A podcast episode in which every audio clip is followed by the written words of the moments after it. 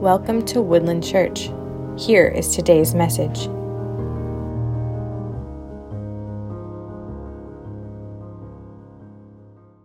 So I have one question, well, a couple questions to ask. Um, so I, the first slide, who here has seen VeggieTales? Any VeggieTales videos? Okay. Now keep it on that slide for a bit, one. Okay. Now, who here has seen some classic Veggie Tales? We're looking at like mid 90s Veggie Tales. Okay, now I can go to the next slide. So, who here has seen Rack Shack and Benny?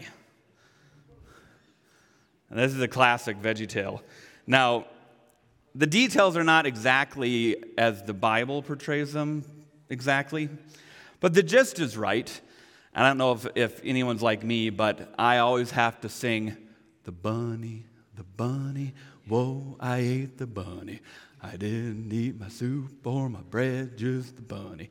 It's, it's totally not a biblical thing, but it, it was a giant chocolate bunny, is what they were talking about in Rack Shack and Benny. But we are going to be looking at the story of Shadrach, Meshach, and Abednego in Daniel chapter 3. We're actually going to be looking at their entire lives as shown in Daniel chapter 1 through 3. Not just the fiery furnace. So if you would stand with me, we're going to read Daniel chapter 3, verses 15 through 30. It is a fairly lengthy passage, so I apologize that you'll have to stand for a little bit, but it has a ton of good stuff. Hmm. Now, if you are ready, this is, this is Nebuchadnezzar speaking to Shadrach, Meshach, and Abednego. Now, if you are ready when you hear the sound of the horn, pipe, lyre, trigon, harp, bagpipe, and every kind of music, to fall down and worship the image that I have made, well and good. But if you do not worship, you shall immediately be cast into a burning fiery furnace. And who is the God who will deliver you out of my hands? Shadrach, Meshach, and Abednego answered and said to King, O Nebuchadnezzar, we have no need to answer you in this matter. If this be so, our God, whom we serve, is able to deliver us from the burning fiery furnace, and he will deliver us out of your hand, O king. But if not, be it known to you, O king, that we will not serve your gods or worship the golden image that you have set up. Then Nebuchadnezzar was filled with fury, and the expression of his face was changed against Shadrach, Meshach, and Abednego. He ordered the furnace heated seven times more than it was usually heated. And he ordered some of the mighty men of his army to bind Shadrach, Meshach, and Abednego, and to cast them into the burning fiery furnace. Then these men were bound in their cloaks, their tunics, their hats, and their other garments, and they were thrown into the burning fiery furnace. Because the king's order was urgent and the furnace overheated, the flame of the fire killed those men who took up Shadrach, Meshach, and Abednego. And these three men, Shadrach, Meshach, and Abednego, fell bound into the burning fiery furnace. Then King Nebuchadnezzar was astonished and rose up in haste. He declared to his counselors, Did we not cast three men bound into the fire? They answered and said to the king, True, O king. He answered and said, But I see four men unbound walking in the midst of the fire, and they are not hurt. And the appearance of the fourth is like a son of the gods. Then Nebuchadnezzar came near to the door of the burning fiery furnace. He declared, Shadrach, Meshach, and Abednego, servants of the Most High God, come out and come here. Then Shadrach, Meshach, and Abednego came out of the fire. And the satraps, the prefects, the governors, and the king's counselors gathered together and saw that the fire had not any power over the bodies of those men. The hair of their heads was not singed, their cloaks were not harmed, and no smell of fire had come upon them. Nebuchadnezzar answered and said, Blessed be the God of Shadrach, Meshach, and Abednego, who has sent his angel and delivered his servants who trusted in him and set aside the king's command and yielded up their bodies rather than serve and worship any God except their own. Therefore, I make a decree any people, nation, or language that speaks anything against the God of Shadrach, Meshach, and Abednego shall be torn limb from limb and their houses laid in ruins, for there is no other God who is able to rescue in this way. Then the king promoted Shadrach, Meshach, and Abednego in the province of Babylon. Let's pray. Dear Lord, you are faithful And so this morning, I ask that you reveal and help us understand your faithfulness and help your word come alive this morning and speak to us. I just ask you to bless us. In Jesus' name, amen. So, super quick history lesson. This story takes place during the exile. Now, many of you here can probably name three kings of Israel. Now, many of you probably name Saul, David, and Solomon. Those are pretty well known names. However, those are pretty much the only three kings of the United Kingdom of Israel. Right afterwards, the kingdom split between the northern kingdom, Israel, and the southern kingdom, Judah. About 140 years before our story today, the northern kingdom was conquered by Assyria. But the southern kingdom held out a little bit longer. But it was still eventually taken over. You go to the next slide there, Boyne, by the Babylonian kingdom, which pretty much took over the same area of land as the Assyrian kingdom had ruled. And so our story today takes place during the time where Babylon had, had captured Jerusalem and all of the Jews were in captivity, in exile. So we're looking at, however, more than just the events of the fiery furnace that I read. Growing up, I kind of assumed, and you can go to the next slide if you'd like. I kind of assumed growing up that Shadrach, Meshach, and Abednego, they had their one story, and that was the fiery furnace. They weren't really anywhere else in the book of Daniel. However, they're throughout the first three chapters of Daniel. They're actually fairly prominent figures in the book of Daniel. And so we're going to look at a lot of their faith that we see in those first three chapters today. In chapter one, you could read that Nebuchadnezzar, he wanted to teach some Hebrews, he wanted to teach them about Babylonian culture. He wanted to indoctrinate them. We're not going to be looking at this, but if you read through chapter one on your own, you can see this. He wanted to teach them. Now, he chose Daniel and the three people that we talked about. Now, bonus point in a game where the points don't matter to anyone who can name the Hebrew names of Shadrach, Meshach, and Abednego. Anyone? I won't make anyone have to say it out loud, but Hananiah, Azariah, and Mishael were the Hebrew names of Daniel's three companions. Now, they were chosen amongst a lot of other youths. Daniel, Hananiah, Azariah, and Mishael were chosen by Nebuchadnezzar because they were perfect physical specimens. They were young. They were good looking. They were wise. They knew a lot of stuff, and they could learn really well.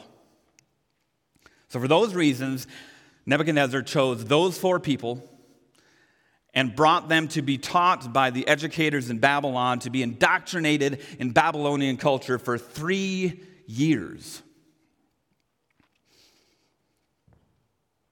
But yet, look at verse 20 of chapter 1 on the screen.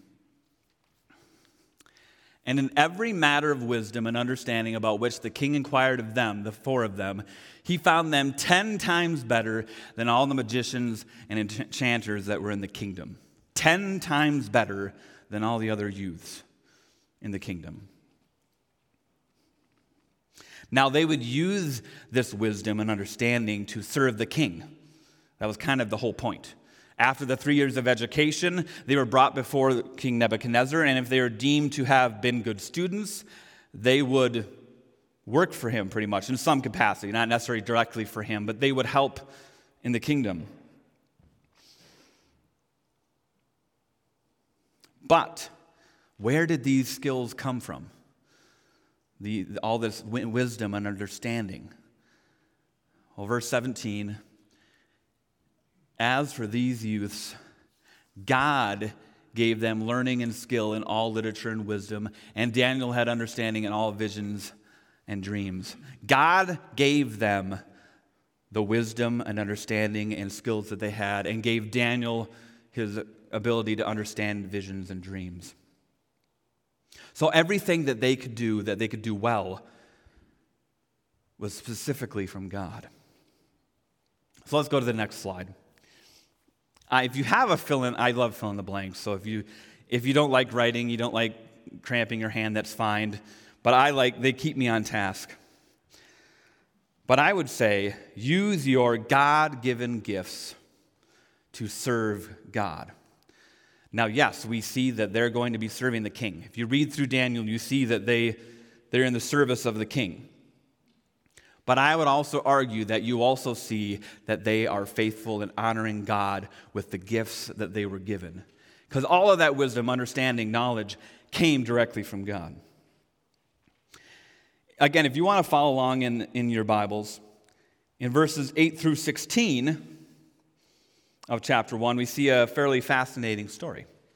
Now, um, yeah, we'll be getting to that very shortly, Boy. Um, so, um, Daniel was pretty much the head of this group, in my opinion. He was kind of the leader of these four people. They looked up to him, they saw him as a spiritual mentor. They were all youths together. But it's obvious that, that Daniel had great influence over Shadrach, Meshach, and Abednego. Well, all the youths that were being educated, etc., they were to eat of the king's food and drink the king's wine. But Daniel, he proposed to the person who was in charge of watching them, the chief eunuch. He said, I have a proposal. What if instead of eating the king's food, and drinking the king's wine, we eat only vegetables and drink water. I, I, I, dare you to compare our appearance to the other youths after 10 days. Now, the chief eunuch was nervous. He didn't really want to do this at first because, well, one, if Nebuchadnezzar knew that they were disobeying the rules, that would be on his head. And then, two, he, he didn't want to see what would happen, I'm pretty sure. But he eventually agreed. And verse 15, Boyne, you can put it on the screen now if you'd like. At the end of 10 days, it was seen that they were better in appearance and fatter in flesh than all the youths who ate of the king's food. So Daniel led the charge. He's the one that proposed this idea. But Shadrach, Meshach, and Abednego, or Hananiah, Azariah, and Mishael, they faithfully followed Daniel.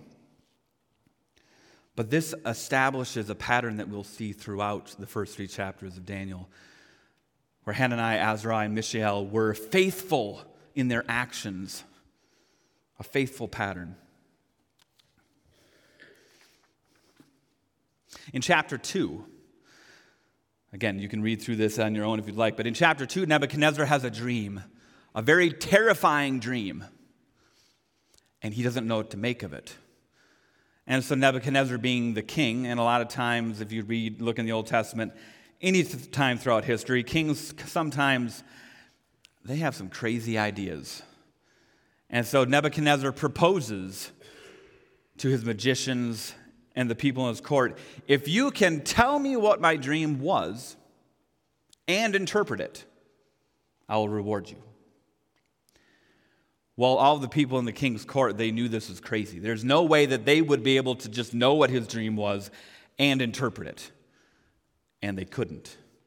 And Nebuchadnezzar got so angry that he had them all killed. Now, if some of you might know the story, Daniel is given the dream. God reveals the dream of Nebuchadnezzar to Daniel, and he therefore is able to interpret the dream to Daniel. But we'd be skipping some major points here in verse 17 and 18. He says, Then Daniel went to his house. This is after Nebuchadnezzar had just slaughtered all the people that could not tell what the dream was and interpret it. Then Daniel went to his house and made the matter known to Hananiah, Mishael, and Azariah, his companions, and told them to seek mercy from the God of heaven concerning this mystery so that Daniel and his companions might not be destroyed with the rest of the wise men of Babylon. These verses are crucial to the character of Hananiah, Azariah, and Mishael. They were of such strong character that Daniel asked them to pray to God on their behalf so they wouldn't be killed by Nebuchadnezzar. And so, point two on your sheets today be known as a person of prayer. Because reading between the lines, I believe that Hananiah, Azariah, and Mishael were people of prayer. And that Daniel knew he could count on them to pray for him and to help him through this process. But I do think that we should all be known as a person of prayer. Um, I was told that Donna brought us her her son has a, had a friend, or still has a friend. And as far as he knew, this friend does not, did not know Christ. And this friend's boyfriend was in the hospital. And in the middle of the night, that girl calls Donna and asks if she would pray for her boyfriend who was in the hospital. That person knew that Donna was a person of prayer.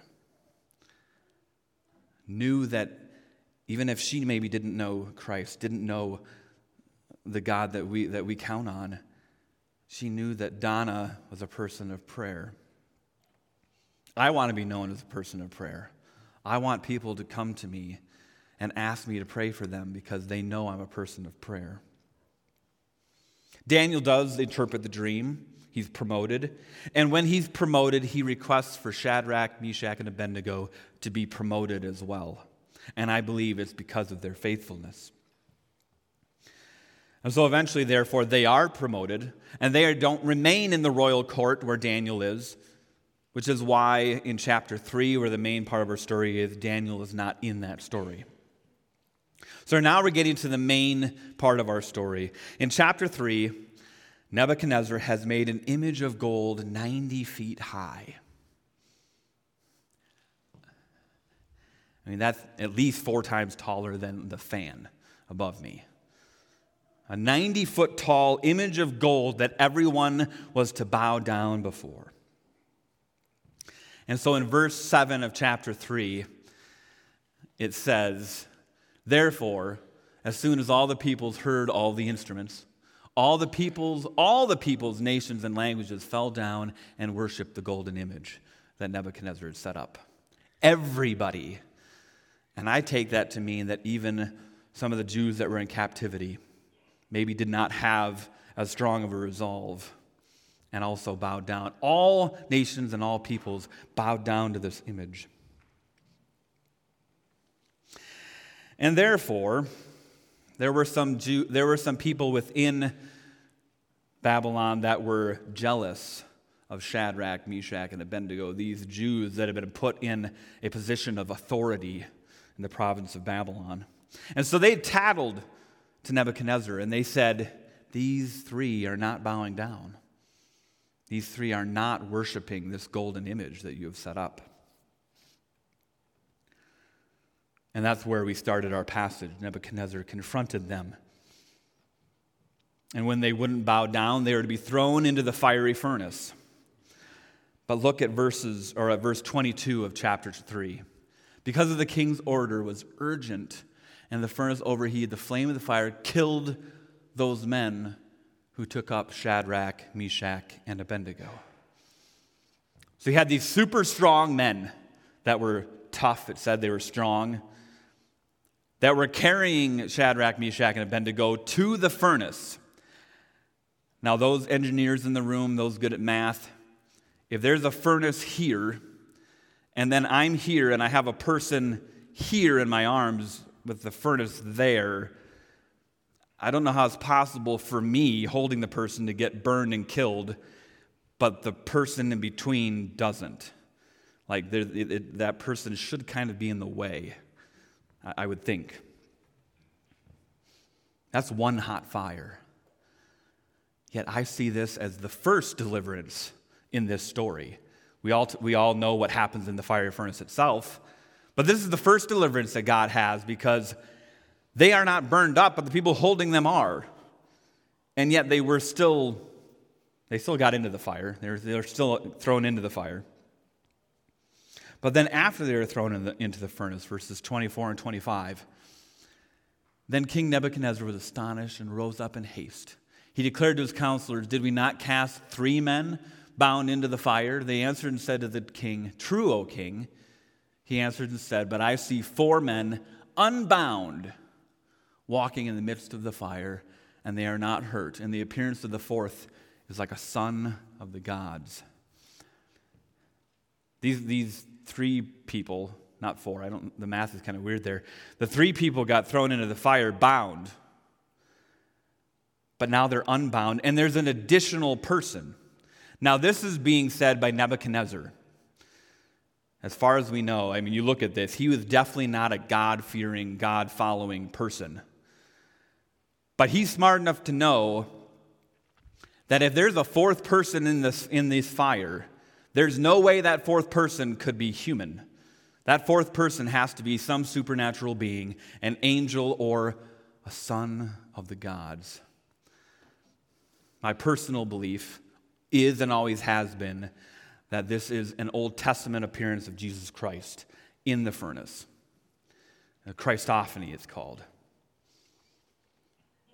Jesus Christ himself is there with them, and therefore they cannot be harmed in this furnace.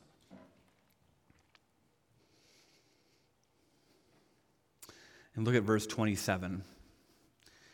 And, this, and all of the royal people gathered together and saw that the fire had not any power over the bodies of those men. The hair on their heads was not singed, their cloaks were not harmed, and no smell of fire had come upon them. So their clothing didn't even appear burned. It didn't even smell like they'd been cooking at a campfire. It, nothing. The truly miraculous tale of God's deliverance.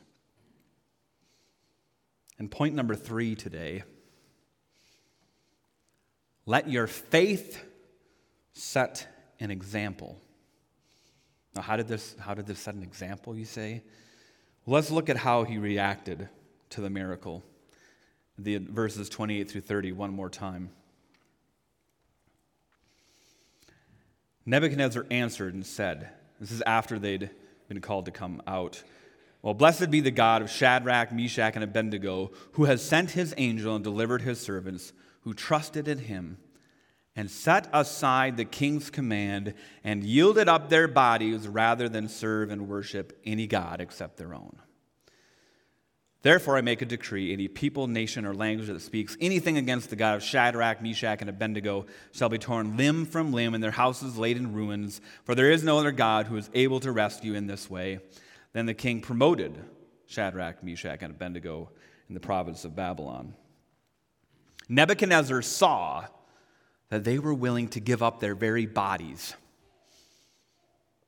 to go against his decree because they would not serve any other God but God. And then I think that partnered with the fact that God delivered them. It struck Nebuchadnezzar with so much force that he made a, well, we say, a pretty violent 180. That's not exactly a, a loving declaration that he made, but it completely spun his opinion. And that was because of the example that their faith set. And so in our everyday lives, you might be reading this story and being like, you know, it's been like two weeks since I was almost thrown in a fiery furnace. and I don't know what that's like in my everyday life. But every single minor thing, every minor time that you take a stand of faith in your life, you never know when you might be setting an example for someone else to follow. Every time that you decide to follow God, take a step in faith rather than option B, you never know what kind of example you're setting. It doesn't have to be anything nearly this extreme. And while it might seem, it seems cliche sometimes because it's got so much news when Cassie Bernall decided to say, Yes, I believe in God. And then she was killed for making that statement. Again, that is an extreme life and death statement of faith. But every step of faith is important. Now, some of you might be thinking, you know, I kind of looked at the end of the passage. If you're like me, then I missed a point somewhere in there. In the very middle of this passage, verses 16 through 18, is what I believe the crux of the entire story, what everything revolves around. Shadrach, Meshach, and Abednego answered, This is what Nebuchadnezzar said, Are you going to worship? Who will deliver you? O Nebuchadnezzar, we have no need to answer you in this matter. If this be so, our God, whom we serve, is able to deliver us from the burning fiery furnace, and he will deliver us out of your hand, O king. Just keep it on that verse point.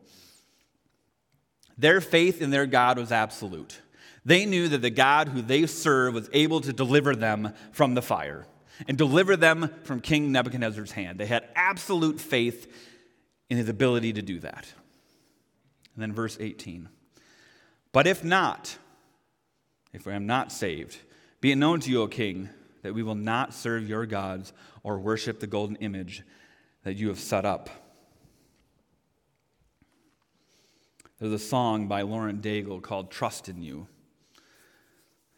where she says, when you don't move the mountains I needed you to move. When you don't part the waters I wish I could walk through. When you don't give the answers as I cry out to you, I will trust. I will trust. I will trust in you. That's exactly what Hananiah, Azariah, and Mishael are saying. Their faith in their God, they have so much hope and faith in their God that even if God were, was not to deliver them out of the fiery furnace, that would not change their decision. Because they knew there was more than just their physical life on this earth. They would not bow down to any other God.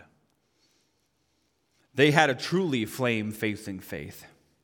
And so the final point of today is Surrender your plans to God's will. James chapter 4, verses 13 through 15, is a good reminder of this principle. He says, Come now, you who say, Today or tomorrow we will go into such and such a town and spend a year there and trade and make a profit. Yet you do not know what tomorrow will bring. What is your life like? Or what is your life? For you are a mist that appears for a little time and then vanishes. Instead, you ought to say, If the Lord wills, we will live and do this or that. We should, as I've heard Pastor Jeff say to me, and I've heard other people say this, we should hold our plans loosely. I remember having this discussion in, in the James Bible study. Well, should we not plan about our life? Should we not try and, and make plans and be responsible? God wants us to be responsible and to be good stewards of what He's given us and therefore plan things out a bit. But we should hold our plans loosely. That's what Shadrach, Meshach, and Abednego did. They knew that God was able to deliver them, but they're like, you know what? Even if He doesn't, we have just as much faith and we're still going to do this. And that's something that I am still learning today. I think it was back in 2009 or 2011. Katie's not sitting here, so she can't correct me. Things weren't going so well for Katie and I, like going that well at work, and, th- and things were just kind of a little bit of a struggle. And so we're like, you know what? We're gonna we're gonna look at jobs in Green Bay. We're gonna apply for jobs, and we're gonna move to Green Bay. Well, half the time we'd apply to a job and the person would respond, I don't even know what job you're talking about. It's never existed. Or there was no apartment available. Every door just kept getting shut, and we realized that God had plans for us here. And so we knew and have known ever since that we have to hold our plans loosely because God has a plan for our lives way better than anything I can come up with. Because if you've placed your faith in Christ, you should not fear physical death. Because if you've placed your faith in Jesus Christ, the same one that I believe was walking in the furnace with Shadrach, Meshach, and Abednego, who died on a cross for us, but didn't stay dead, but rose again. He did all of that for us. And because he lives, we have an eternal hope. Nothing in this life should make us so afraid that we can't move forward. Now, of course, I'm not going to say I'm never afraid, never afraid of things. But my faith should be able to pull me past that. Because I know I can live eternally with Christ. If you haven't placed your faith in Jesus Christ, the same flame facing faith that Shadrach, Meshach, and Abednego had, and have that same hope, that reason to lay it all on the line. Pastor Jeff, myself, there are people in this room who would love to talk with you and walk you through a decision to place your life in Christ's hands. Because Jesus Christ is the only reason why any of us, myself, can have that flame facing faith. Let's pray this morning.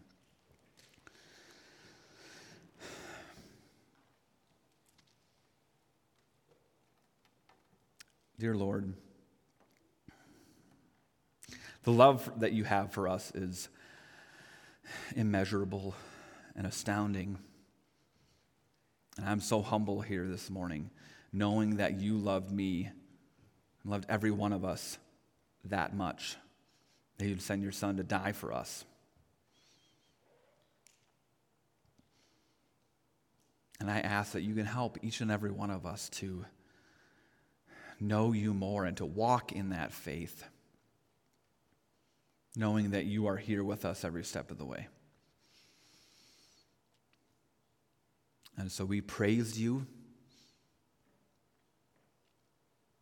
And as we worship you one last time this morning, we ask for you just to bless us as we praise you and as we leave later.